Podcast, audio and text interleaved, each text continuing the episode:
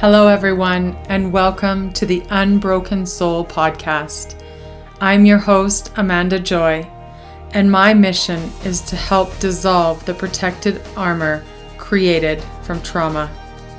We all have trauma.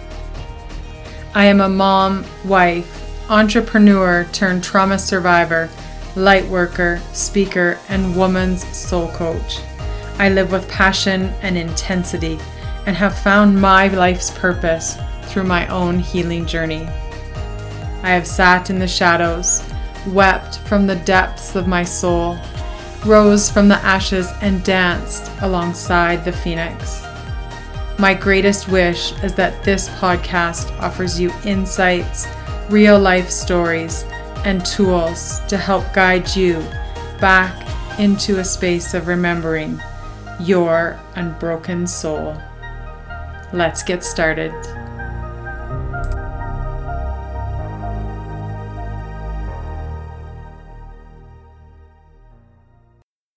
Hello, everyone, and welcome. Welcome, welcome, welcome. I'm so excited to be bringing you the very first recording for my new podcast, the new journey that I am stepping into, and asking you to join me the Unbroken Soul podcast. I am honored and so eternally grateful for all of your support and encouragement in this new adventure. I kind of had this feeling a few months back that maybe that would be my next step. But of course, uncertainty, doubt, fear, you know, all that stuff that keeps us trapped kind of held me in a space of um, uncertainty. And then, with your support, after being a guest on a couple different episodes, I kept getting messages from you saying, I want more. I really, truly want to hear more. And so, thank you for that because that's the encouragement that I needed to step into this unknown space. Huge, huge thank you to my beautiful soul sister, Krista Kokot Coaching. She supports me wholeheartedly. She holds space for me and encourages from a genuine space. Um, and I just can't thank her enough for just truly, really supporting me in this and helping me get started. So, my vision here for the Unbroken Soul podcast is to bring you tips, advice, suggestions, and guests of real life stories to help bring you into a space of knowing that you're not alone in this journey of life. Okay, we all have separate stories. Not one single story is the same. But what is the same is our ability to step into compassion, to be empathetic to another, and to just know that although I can't feel into your story, on some level, somehow, I feel you and I'm there with you. And this was a big realization for me in my journey, and that's why I'm so incredibly passionate about bringing these stories to you. The only thing I ask of my guests when they come on the podcast is to be truthful and honest and open. All I want is the real, vulnerable story. Because I think more and more we're searching for this soul connection conversation where the surface level is no longer cutting it for many of us. You know, we're like, okay, enough with the superficial. I want to know who are you? Who are you when we peel back these layers of mom, wife, sister, career woman, who are you behind the face that greets me on the street? I want to know what brought you here into this space and helped create who you are today. So that is why I'm passionate, and I hope that this resonates with you. I'm going to guess that it does, or else you wouldn't be here joining me today. So thank you from my soul space, from my heart, for joining me and sharing in this journey. My vision for this first episode for you is just to give you some insight into who am I? Who is Amanda Joy? Because, you know, in these 43 years that I've been on this earth, in this, you know, skin suit that we um, choose to come in here, our soul body, what has shaped me into who I am to be here today to speak and share openly and freely with you. Because as you get to know me, you're going to understand that my story is not one for the faint of heart. It has not been easy. And it's painful and difficult to talk about. However, when you do the work and you continue to do the work and you continue to peel back the layers and get a better understanding and allow space for the deep feeling that's necessary, it allows you to get to where I am today. And my writing coach reminded me this um, just recently, Chloe Galloway. And she said, Amanda, there's a journey that you've been through. And it started out through trauma and it transitioned to healing. And then it ultimately transitioned into a space of empowerment. And that really resonated deeply with me because I had to pause in that and go, holy shit, you're right. Because the healing just wasn't enough, right? Okay, so as I was healing, I've been able to reach out and I've been able to help so many women and men as well on my journey. But to be able to be strong and solid in the foundation of who I am today and what it has taken me to get to this place, I needed to come out onto the other side of empowerment. And now I know that's resonating with some of you as I speak that, so just let that sink in. Trauma, healing, empowerment. And it's a cycle, right? Nothing is linear in this lifetime, right? It's all cyclical. Cyclical? Cyclical.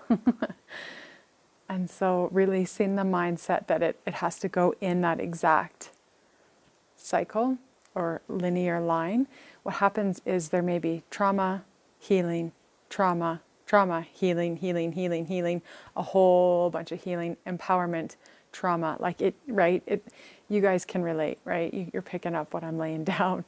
So just understand that, right? Is that there's there's no ending and there's no start.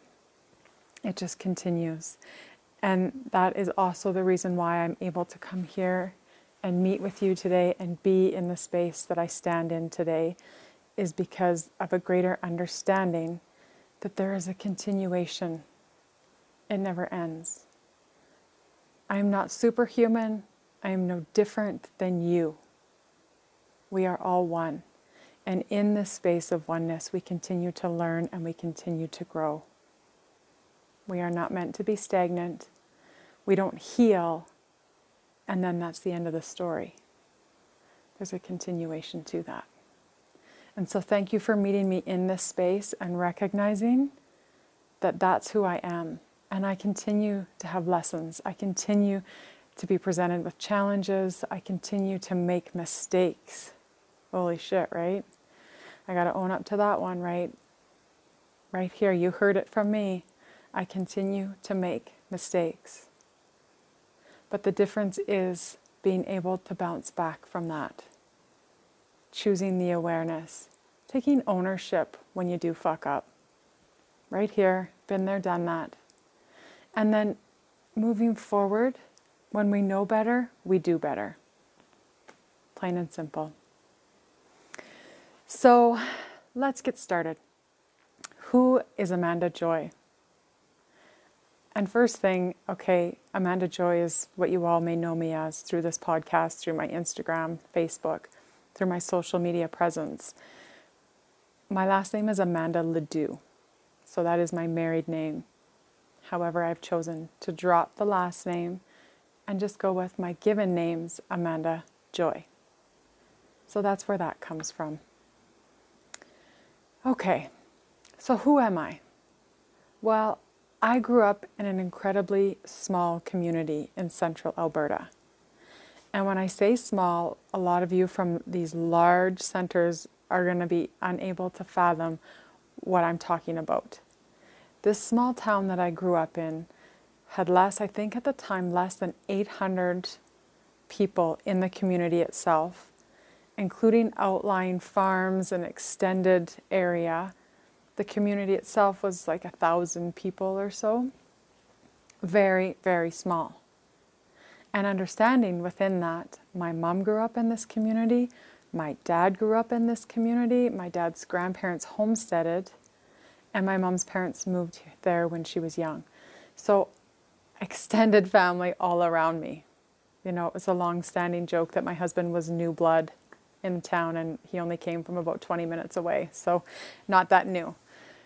But anyway, if we weren't related to people in town directly, they were related through friendship, through long time family friends. There wasn't very many people that we didn't know in town, and that gave us a real safe place to live and to grow.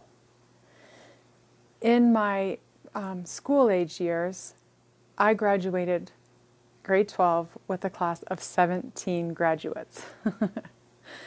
and to this day, they are still near and dear to my heart. Because that's as close as to family as one can get when you go day in and day out with the same individuals from literally, I believe, 12 of us, from preschool all the way through to grade 12, we were together. So you can imagine the bonds that are created through that. And I mean, we're all individuals. And of course, it was kind of like that sibling rivalry thing where you could have a scrap one day, but you knew that you were over it and you carried on and you moved forward. Or you could call someone out on their faults or vice versa, and it just is what it is, but you knew that that foundation of love and respect was still there. So I was very fortunate for that. Um, the principal of my high school when I graduated was one of my parents' teachers from when they were in school. Like I'm talking small town, right? But eternally grateful for that space to grow up in you know, you hear about when I was a kid, we could walk the streets at night and feel safe. No, really, truly, and wholly, that was the case. And you know, we we got away with so much. We didn't have a police. We still there is still not a police station in that community. Um, we, you know, it just really, truly was an incredible place to grow up. And so from there, um, small town mind I always had it in my head that I needed to get married young. I mean, that was the generational patterns presented within my family. My grandparents, both sets of grandparents, remained married. There was no divorce for them. I believe my dad's parents were married 70 plus years when my grandfather passed away. My mom's parents are both still alive. I'm extremely fortunate for that. My grandfather is will be 93 this month my grandmother's 85. And they are still married to this day. But oh, train of thought's gone. Gratitude in having my family close by. But the whole community was just one big, one big family, I guess, for lack of a better term. And I mean, there's downfalls to that too. We didn't get away with a whole lot. Now, as a parent, I think like, well, that what a blessing that would have been at the time it was super annoying and inconvenient for those of us that tried to pull a fast one because our parents knew before we even stepped foot back in the door and that was before social media so just a different a different time and space when i graduated high school i enrolled in college in our local city that's only an hour away from or half hour away from eckville and um, yeah i went to college for two years there from there here we go, back to the mindset. I needed to be married young. When I turned 20 years old, I cried my eyes out. I thought, honestly, I thought that's it. Like, life is over. It's time to adult. My high school boyfriend and I at the time, who had on again, off again over six years in a relationship, had broke up, severed, done, over with and I had most recently started a relationship with my current husband. But I just thought that's it. Like this this is this is my life. I need to get married. I need to get a career. I need to have children and done. So on my 20th birthday, I was a wreck. And now at 43, I look back and go, holy hell, like seriously, girl. But honestly, I, am not shitting you. I, I was devastated that I was old. And so that gives you a little bit of insight into the generational patterns that I'd been carrying. I had it instilled in my mind, and, and no fault to my parents or grandparents, but just my own belief system that I had adopted. I thought that that was just the way it went. And so that's what I made happen. My boyfriend and I at the time got engaged, got married. 24, I had our first daughter. 27, we had our son. And it was extremely, extremely difficult we were children. We were still kids ourselves. We had no idea who we even were as individuals. And we chose to join in, in a marriage and bring two young people into our lives. So it, it was challenging. Our marriage has not been easy. And I'm sure you're all nodding and going, Yeah, I get it. I feel you. And so through that, um, we were both very successful in our careers. We were both very driven and super smart with with uh, financials, very young and early in life. So grateful for that understanding. At the young age of 27, I had my son, our second child and last child. And at the time, I was in a very um, what I thought as like my career choice for a lifetime corporate world I was going to climb the corporate ladder. I was hoping that we would move closer to the bigger cities. I wanted to be downtown Calgary, where the head offices are. I was driven. That was just who I was. And then the reality hit. My husband was a welder in the oil field at the time. He worked away. And it was like, that wasn't the life that we'd actually envisioned. I basically was a single mom raising two children on my own he worked away for endless days. And I know those of you in the oil field can still relate to this, right? We're all going like, I, I feel you, sister. It's a shitty place to be. And some people make it work. And kudos to you. I just couldn't. It just wasn't for either one of us or the children. It was just turmoil. Every time he was home, it was uneasy and disruptive. And when he went away, it was a readjustment. And there's just always this struggle. And so from there, we made the decision together to leave his career as a welder. At the time, he'd been working up in Grand Cache, Alberta, in northern Alberta. And we didn't know what we were going to do. He was looking at other opportunities.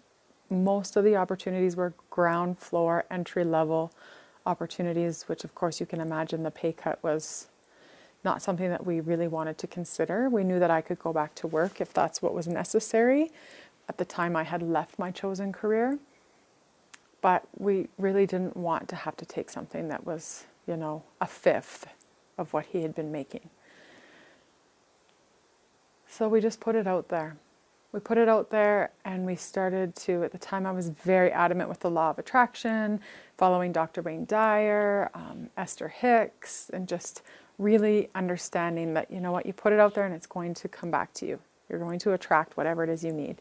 And sure enough, we did. We attracted a business that was for sale through um, a personal friend, made the decision to purchase it, and that's where we still remain today. Again, growing and expanding upon that, but that's when we made our first decision as a couple to go into being business owners. Remembering that he had always been an entrepreneur and a small business owner. So as a welder, he was a consult or a contractor. So we were still never, I guess, employees had a little bit of freedom around that.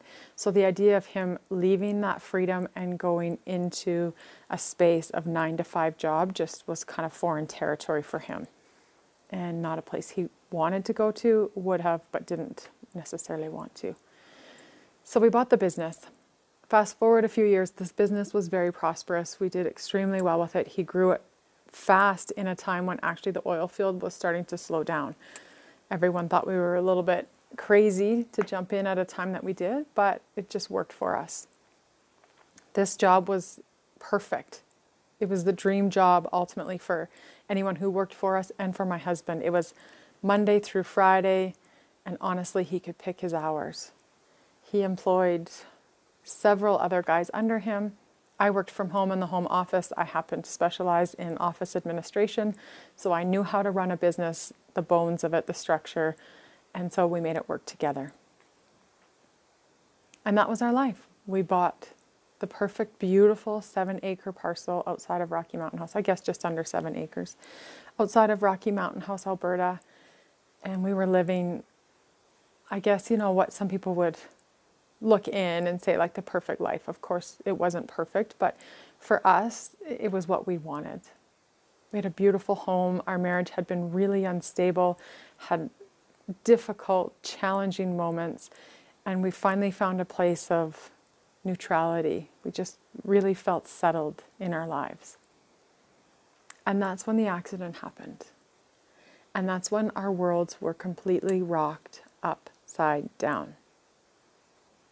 So you can imagine I went from this woman who was strong and passionate and confident. And at the time, I was in multi level marketing and I was selling home decor. I think by then the, the home decor business had actually shut down and I'd moved into um, the fat wraps, you know, the It Works wraps that you put on. It helps you lose inches and um, greens and really into the healthy and nutrition side of things. But still, I was told once you could sell ice to um, the Eskimos. Like you just really literally have a knack for for sales. And I always said, well, it's not necessarily the sale as much as the passion behind it. I just was really passionate about about life and what I believed in. And if I believed in something, then I would share it with you. And that came easy for me. And that's why I'm here today, right? Is still, I continue to live with this passion. And so we were, we were living this great life. And one afternoon, my son had a friend over on a play date, and it all spiraled out of control. The boys were outside playing. I'd allowed them to ride on my son's quad. I'd been in and out of the house checking on them.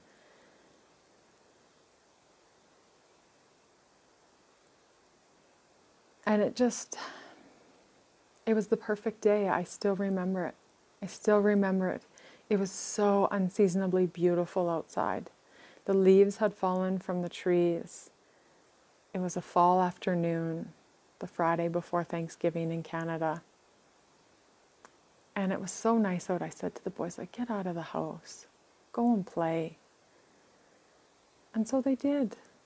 They went on the trampoline. They came back in and they said, Can we ride the quad? And of course I said, Yeah.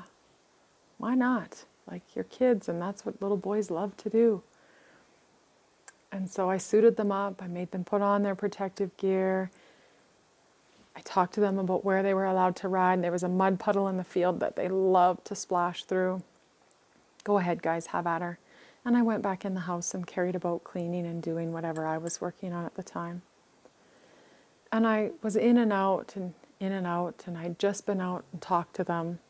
My son's friend was riding the quad, and I came back in to put some laundry away, and my son came in a few moments later and he said, Mom, can we have a snack? My kid, to this day, he loves his snacks. He's 15 now. And I said, Sure, son, but go get your friend. Like, let's go. Don't leave him outside. Bring him on in here and, and let's do this together. And then I paused and I listened. And I didn't hear the quad. And I mean, six acres is a big enough parcel, but it's not like that you can't, that you're unaware of what's going on. And I opened the front door and I listened. And then I called his name. And nothing. And then the moment of unease hit panic, you know, like when you lose sight of your kid in the grocery store, and at first you kind of look around the cart in front of you and you look behind you and you look up and down the row and then you call their name and when they don't answer then that that moment that sick grip in your stomach starts to squeeze tight and your breath is trapped and you're you're no longer able to breathe and something is wrong. Your intuition grabs hold of you. And i went rushing out the front door and we lived on a really busy highway Our driveway was quite long, but the kids knew to stay away from the highway. It was a danger zone. We'd unfortunately lost a few pets on this highway, and it was extremely busy. And I ran straight out to the highway. And I looked up and down the ditches, you know, a quick glance up and down and around and calling his name, and my son was behind me, and nothing. And then I turned back towards the house, and by then my daughter, who was nine years old at the time, came out the front door, and I said, We can't find him. And so she kind of looked, her eyes were fearful. And in that moment, it dawned on me we had a lagoon in the back corner of our property.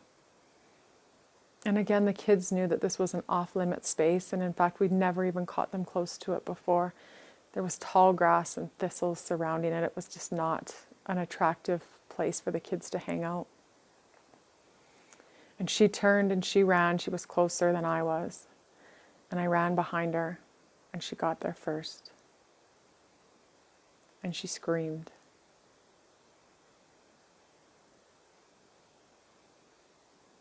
And it was in that moment that utter chaos broke loose at our home. And looking back now, it feels as though it's an out of body experience. As I'm speaking to you right now, I'm getting chills all over my entire body. It's like I'm hovering above the entire scene and I'm witnessing it from an external perspective. Jordan ran to the house to phone 911. Kai followed behind her to get me a life jacket or, or a life preserving anything.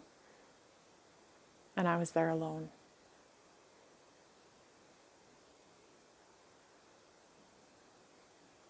And from there, our lives will never, ever be the same.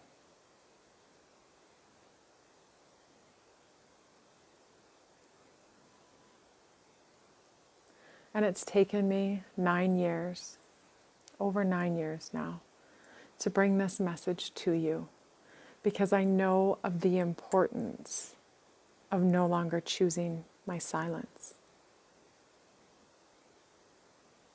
Through this journey, I shut down. Not necessarily right away, but eventually I shut down to the point where I didn't speak about it. And if I did, it was a surface conversation. I did not allow my emotions to come forward.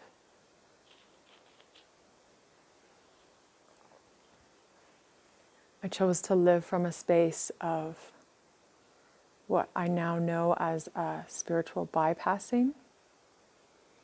And I recognize all of these lessons as someone's approach to offer support or a different perspective or they didn't know what to say, and so they'd heard it somewhere and, and they repeated it.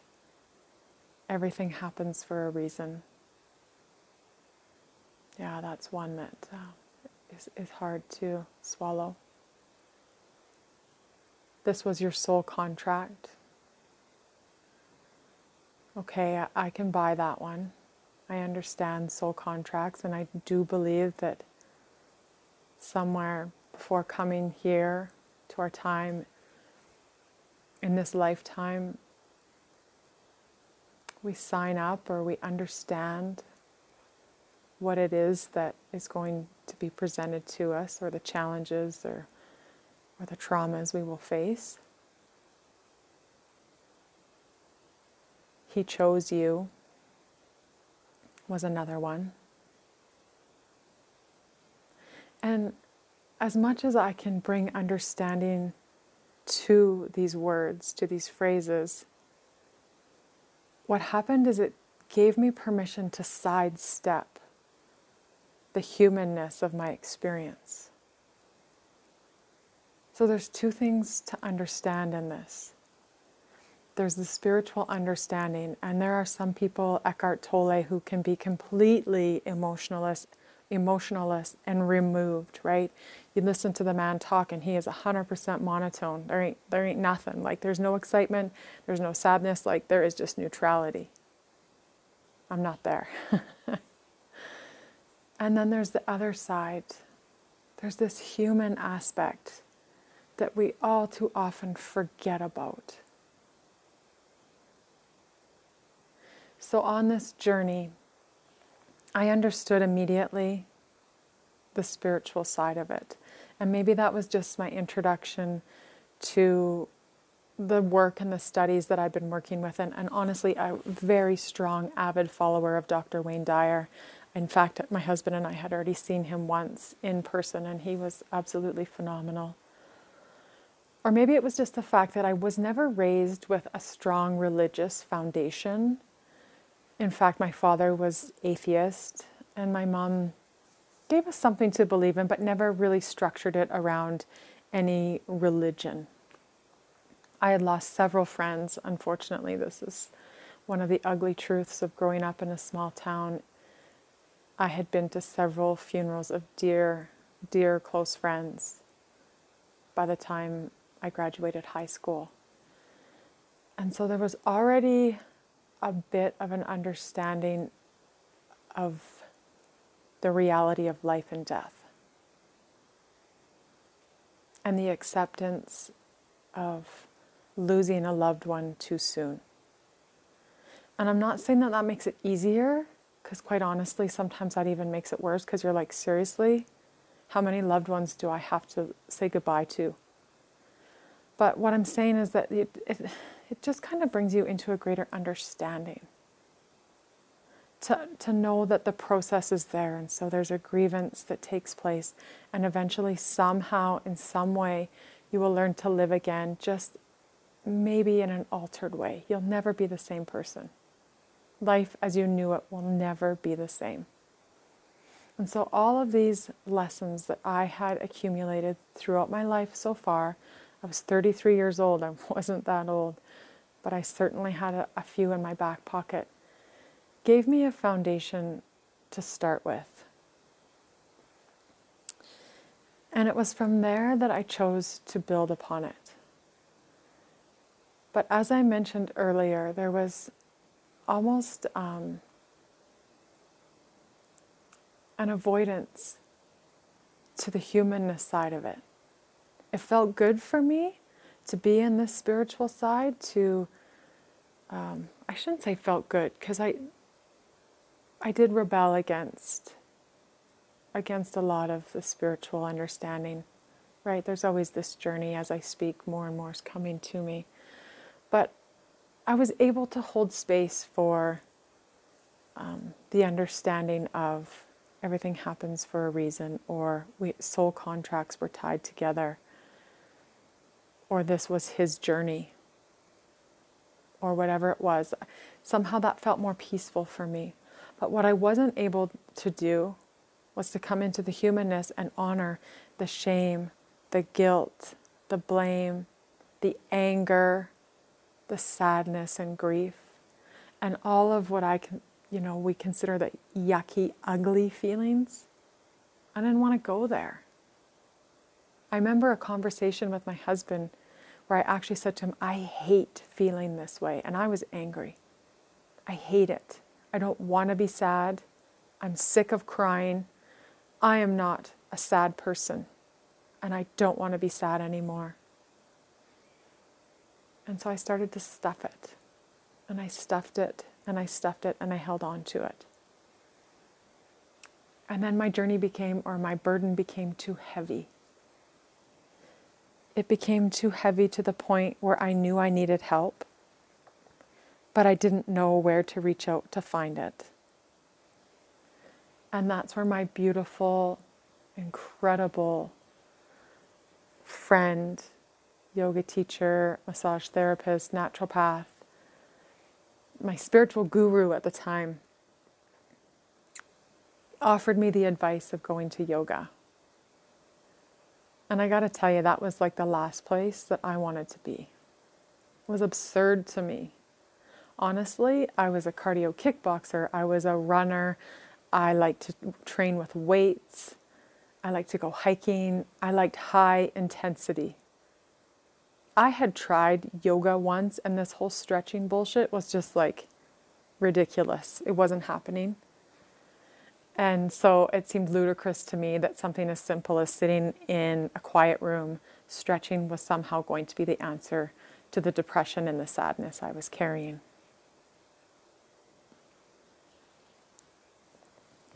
But they say when the pain of staying outweighs the pain of growth or change, that's when you step up into the change. And that's exactly what happened. I knew that I could not stay where I was. I wasn't functioning. I wasn't coping. And it was getting really ugly. So I reached out to my girlfriend, Paula, I love you. And she said, Okay, let's go. We're going tonight. And the hesitation came in, and I was like, uh, fuck that. no, I didn't mean tonight. I meant like maybe next week, or, you know, like I, I really wasn't fully ready to commit. But bless her heart, she insisted. And so off I went to my first Bikram yoga class.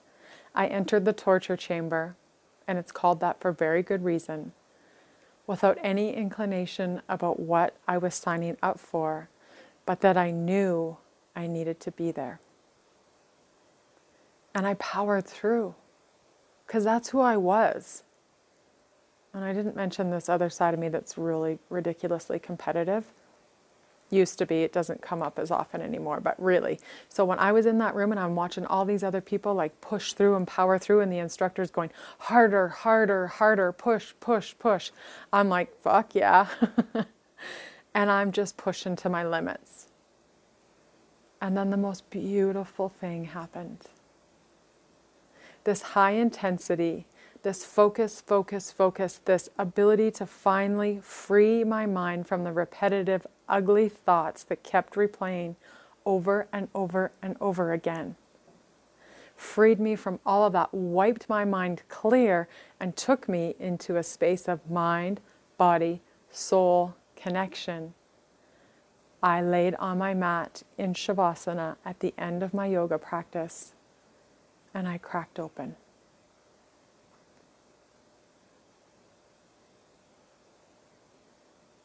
And the tears just kept rolling down. You know, when you lie on your back and the tears roll down your cheek and they pool in your ears? And they just kept pooling, and, and I just kept allowing.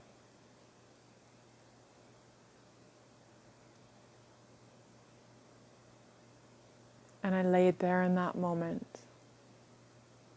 And I knew this is exactly where I needed to be. You see, I didn't know. Nobody gave me permission to quit early. Nobody told me that this would be the most challenging yoga practice that anyone could ever partake in. No one gave me the heads up that look at in your first class, you're probably going to make it a third of the way through and lay down on your mat and not get back up. Or you're going to march out of this room pissed off at the instructors and never come back. And I needed that. And so I continued. And fast forward that, you know, I continued. I actually made the commitment. I drove from Rocky Mountain House to Red Deer probably five days a week. That's a big commitment. And I still didn't understand what was happening, but I knew that I felt better after I left. And if I didn't feel better after I left, I knew it's what I needed to feel better later on.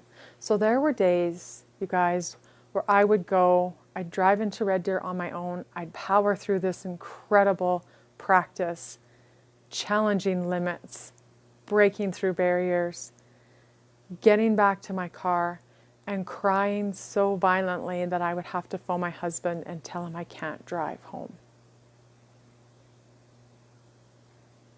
And bless his heart, he'd make the hour trip in to sit with me.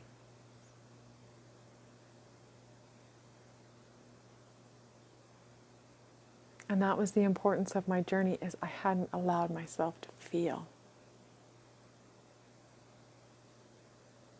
And so I continued until the call for wanting to know more became intense, and I knew that there was a next step. There was more to be done.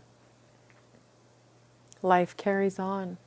One year later, after almost the date of the anniversary of the accident, I received the phone call that my family had feared would come. I never believed it would happen. I never, ever believed it would happen.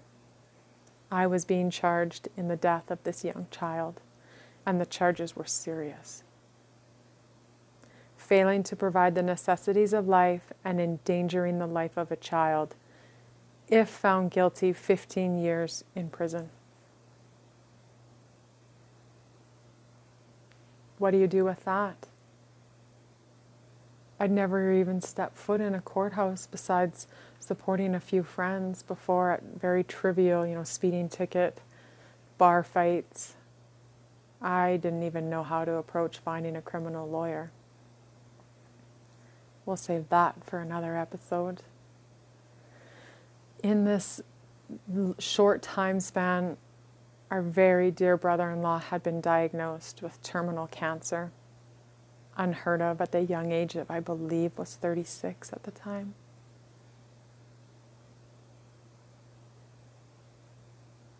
The night before his funeral, my husband received the call that a dear friend of his had been killed in a plane crash.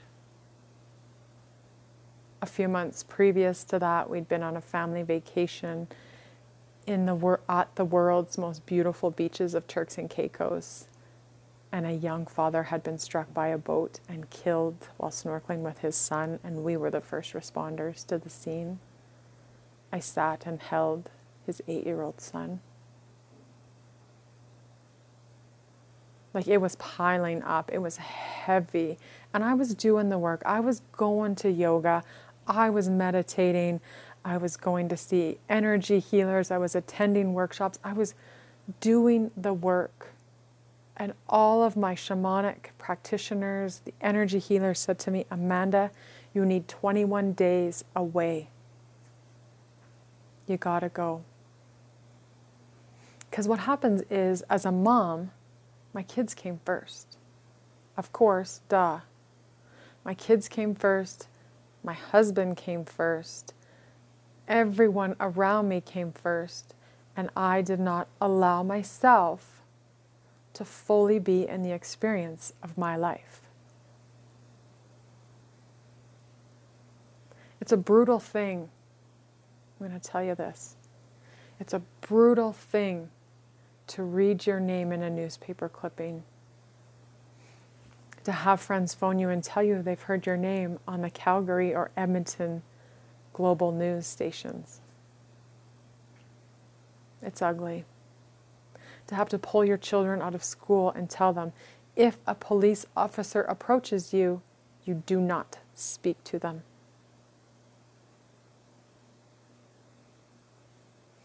Pretty fucked up when we actually teach our kids that they're the good guys.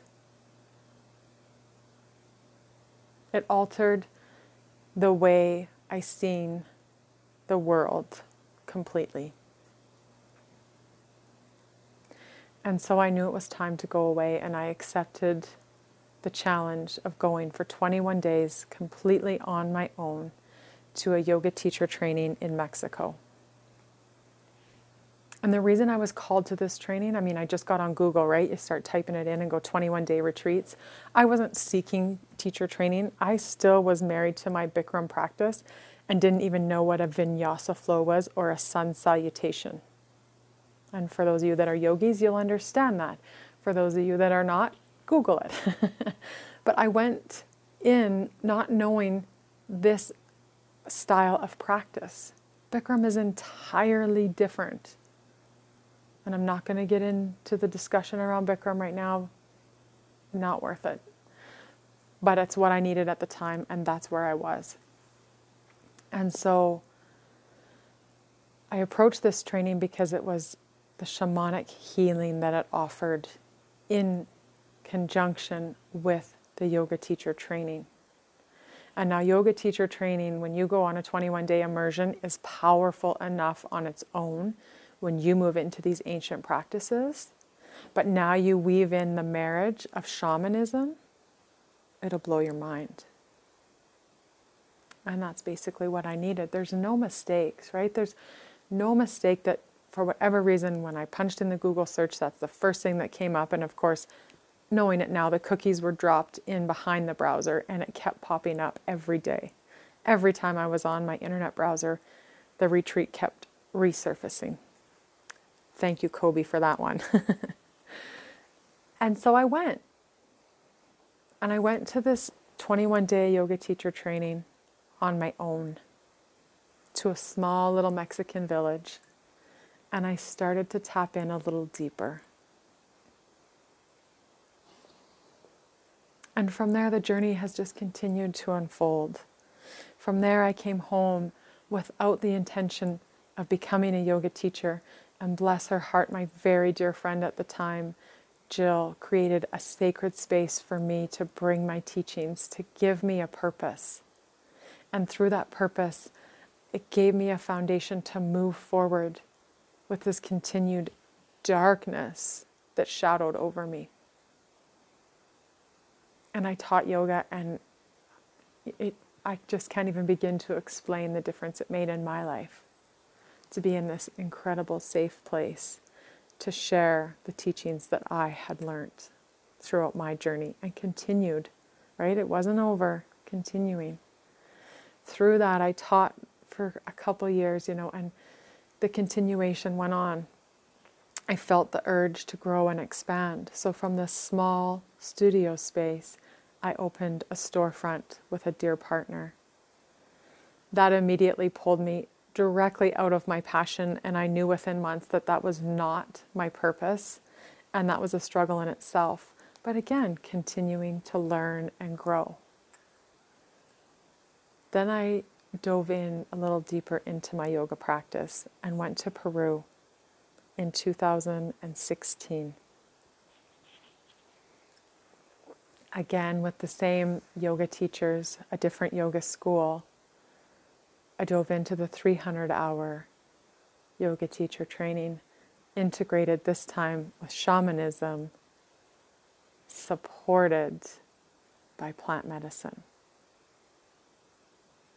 Again, more episodes to come on that, but that is where the pivotal moment in my journey awakened. Because to this point, I continued to heal, right? And understanding that the, the charges came, we went to pretrial. We never did go to trial. They dissolved and they were gone. Carry on, Amanda, get over it, move forward. I didn't know how. There were so many things that were happening that I didn't know how to handle. And so, going to Peru, I was gifted this beautiful, beautiful journey of pain. And you might think I'm crazy, but I needed to sit in the darkness, fully submerged with the demons, with the trauma, with the excruciating pain within the womb of who I am in order to express it, to feel it, to release it and create space for this awakening into the light. And this is where I talk about dancing with the phoenix. This is where I talk about knowing that we must feel to heal. We must sit in the dark to appreciate the light. We have to know our deepest pain to then come up into the joy.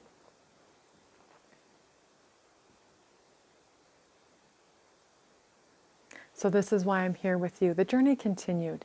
So, I'd love to tell you I came home from Peru a changed woman and life carried on, and bam, you know what? Here we go. But that's not how it works. And I still have growth and learning and lessons and challenges to come through. But what I want to tell you today is that it's all been worth it. Even the ugly stuff that challenged me and really pressed and pushed my limits it's all worth it. And now I'm here today on the other side of it to tell you you can get through it too. And through my years as a yoga teacher and all of the yoga teacher trainings that I've partaken in, and then integrated energy healings and a greater understanding of spirit and portals and you know the effects of the moon cycles and everything everything that I continue to expand upon I know that it's all worth it and it's all here for you too. And that is why I've now come to this space of bringing you the Unbroken Soul podcast, of sharing openly and freely without any filters. I no longer have anything to hide. I never had anything to hide, ever. However, what happened was I was told to stop talking. And I was told that maybe my story would never be heard. And it took me a long time to understand that by my story, it's not that I have to defend anything or to bring you into a space of understanding. How could something so horrific happen, Amanda? What I mean by sharing my story is that this is the tragedy that occurred. This is how it altered my life. This is how it changed me. And this is how I chose to grow through it. And this is where I am today. And so I hope that resonates with you. Where am I now? My husband and I are still business owners in a small community. We chose to stay where we are. Our daughter has now graduated. Our son is in high school our marriage still has challenges and is still growing and evolving as we continue to grow and evolve. I'm here learning with you. But my ultimate goal is to take all of my learnings and rather than it taking you an entire decade to peel back the layers and to really dive deep, I want to offer you what I didn't have. I'm here for you. I'm an open book. I offer one on one soul coaching now to women to help them resolve trauma. I specialize in breathwork practices. Shamanism is my passion. Yoga is my passion. Meditation, self inquiry, retreats and sacred women's circles are all my passion because those are all pieces of the puzzle that brought me back together. And so when I share with you, you can know that the angels sit here with me. That before I open any space to channel messages for you, I've called upon the supporting energies to be here with me I've brought out the Palo Santos and I've smudged the entire area. I've took several deep breaths to ground and center myself. I've decorated my space with crystals, whichever ones I'm called to use that day. Sometimes I'll pull a card and just let it sit with me to offer guidance and support. This is who I am. These are the tools that support me and anchor me into a space to support you. I am here for you. I am Amanda Joy, and I am so truly honored to share this journey with you. Namaste. Hey guys, thanks so much for joining me on another sacred journey on the Unbroken Soul podcast. If this episode resonated with you, do a sister a favor and take a screenshot, tag me, and share on your favorite social media platform. Also, your heartfelt words expressed in an iTunes review aid in boosting my ratings and allow other like minded souls to find me. If you'd like to reach out to me, your messages are always welcome. DM me on Instagram at amanda.joy.77. And I look forward to visiting you on the next Unbroken Soul podcast. I am Amanda Joy.